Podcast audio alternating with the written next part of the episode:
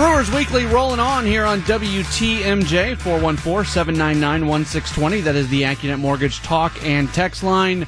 Brewers coming off a rough, rough, rough road trip where they only win a couple games and it ended with a thud today when they lost in DC to the Nationals 15 2. While all of that is going on, there's still a lot of rumblings going on about uh, about who they're going to make moves for and if they're going to make moves, and to get uh, all the information on what we might see from uh, the Brewers between now and Monday, we're going to uh, welcome on an MLB insider for SB Nation. He's also uh, the site manager over at MLB Daily Dish. It's our friend Chris Cotillo. Chris, thanks for taking some time in what's a very, very busy week for you. How are you doing?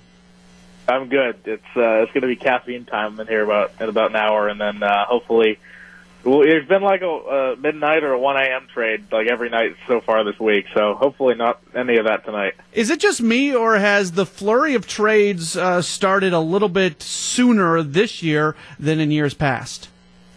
It's definitely a little bit more. You know, I think we've seen that Quintana deal came uh, really, really quick and right after the All Star break, similar to the Pomeranz deal we saw last year. But you know, it's it's been kind of a, a slow drip. You know, there's not been that many big names. I think if you ask the average baseball fan if if they knew a lot of these names, they'd say no. JD Martinez, Quintana, maybe Todd Frazier, Duda today.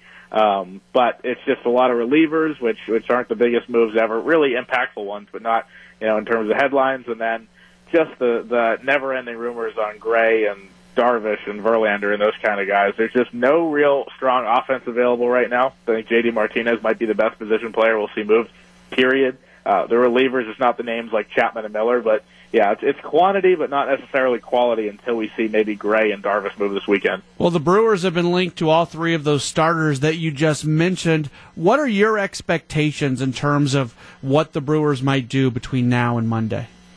Yeah, that's that's really I'm sure the billion dollar question for you, but it's a million dollar question for for the national scene. I think you know it's it's early on they looked like they were going to be uh, really in on a, a bunch of things, and they were aggressive on Gray and aggressive on uh, all these guys. And I wrote the other day that I really think that they should stand pat and hold their prospects. Historically, you know, I'm the kind of guy that says go for it, but I just look at this specific situation and say I really don't like it. You know, the Swarzak deal is one you can make it's a good upgrade, a guy that probably not a lot of people have heard about, obviously, and you don't have to give up much for him. Just Cordell has only been in the organization for a little while, but giving up a ton for Gray uh, makes makes a little bit of sense to me. But but I think they're going to get outbid uh, by the Dodgers or the Yankees for those guys. Those teams are really motivated. They have a ton of money. They will have financial flexibility in the future to go sign big free agents. They're in a very different place, and and I think you know they they're really going to do that if I'm the Brewers, I you know all the projections, as, as tough as this is to hear,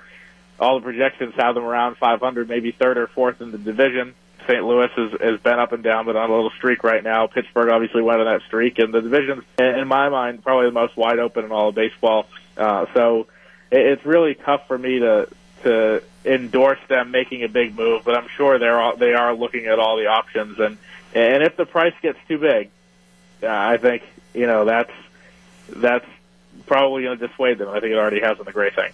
The the slump for this team because they just go on a 10 game road trip where they only win two games. The slump comes at the worst possible time because you don't want to judge, you know, a team on 10 games of a 162 game schedule, but you're sitting here if you're David Stearns trying to make decisions on if you're going to go all in or not. How much does the way the team has played for the last week and a half maybe impact uh, moves that may are made or are not made going into Monday?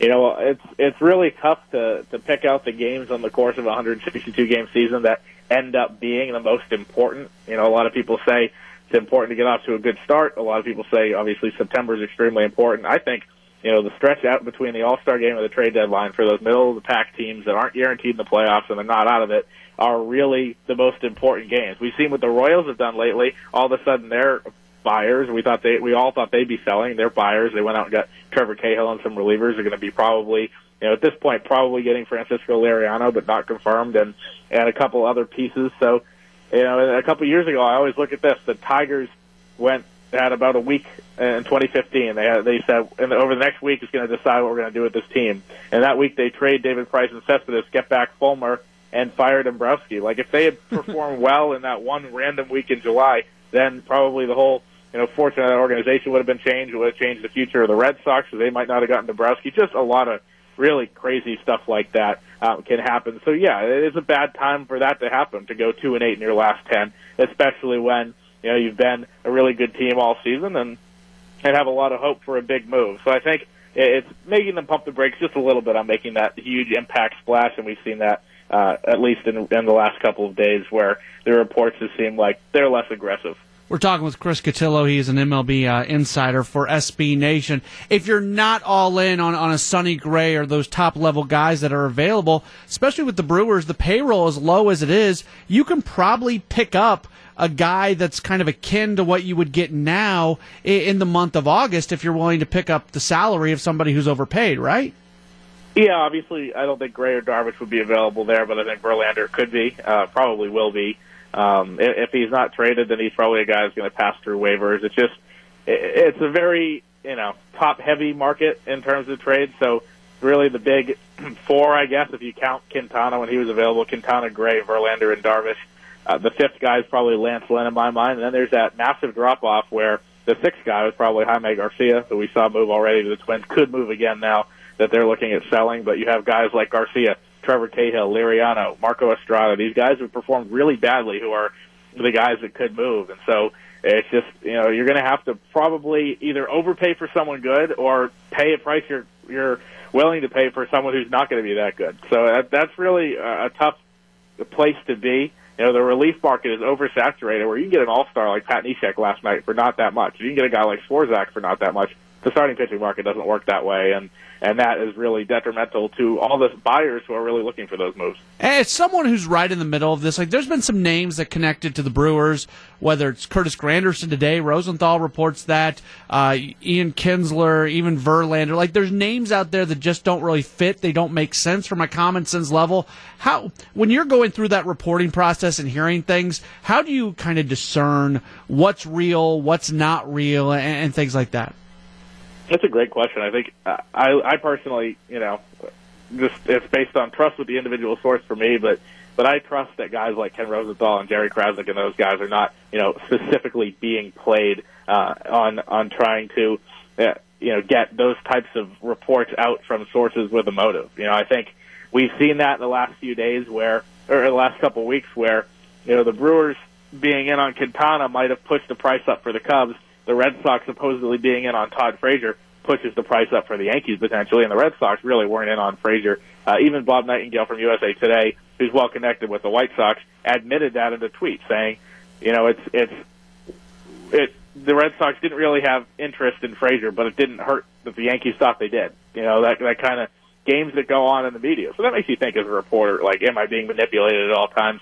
I think seeing the Brewers in on every player that's possibly available is pretty interesting to me. Um, it's it's probably just a, a sign of them checking in everywhere. Maybe they did check in on Granderson and Kinsler and Verlander, but that doesn't mean any of those things are especially likely. It actually helps running a website. You get hits when you're able to say, "Oh, team connected to player 24 times a day uh, with a specific team." Especially there's a lot of intrigue around the Brewers right now, um, and I love when the Dodgers are linked to all those guys because big market, big fan base. They're starving for a World Series, and you know the Dodgers have been linked to Darvish, Gray, and Verlander today as well. So that's a lot of a lot of good traffic usually. But it's uh, I, I like to really you know I I try to just report things that I think are have a good chance of actually happening. Um, but at the same time, those rumors also set a basis for you know this team pursued this player before he was dealt. This shows that they're looking for someone in that position and they could possibly do something a little bit down the line. So it's uh, uh, it's the time of year where things are just flying everywhere, as you know, and uh, it's what makes it kind of fun. Last thing for you, how sure are you that Sonny Gray will get traded? And if it happens, what's your uh, leader in the clubhouse right now to get him? I'd say uh, eighty percent on him. I think it's just we're at a point where there it's like almost at final offers. Um, I'd say 80% on him to give you a bonus answer, probably 50-50 on Gray still, and probably I think I still think 30% on Verlander. I think there's too many obstacles there to get a deal done. Gray is the big guy. I think probably by the end of the weekend, and the Yankees are are the clubhouse leader there. Uh, there's a lot of interesting clubs. The Brewers publicly fading probably doesn't bode well for their chances, honestly. But that connection uh, Gray has there is is an interesting one. The Braves, I feel like if if they want to make a package, they could do it. Same with the Astros. So teams could jump in late, but right now, if I had to guess, I'd say the Yankees. Follow Chris Cotillo on Twitter at Chris Cotillo, C O T I L L O. He is not going to get a single minute of sleep between now and Monday. It's going to be pretty incredible. Chris, thanks so much for your time. I'm sure we'll catch up again very soon. Three, three to four hours is more like it. Thanks. Uh, you bet. There's Chris Cotillo joining us here on Brewers Weekly.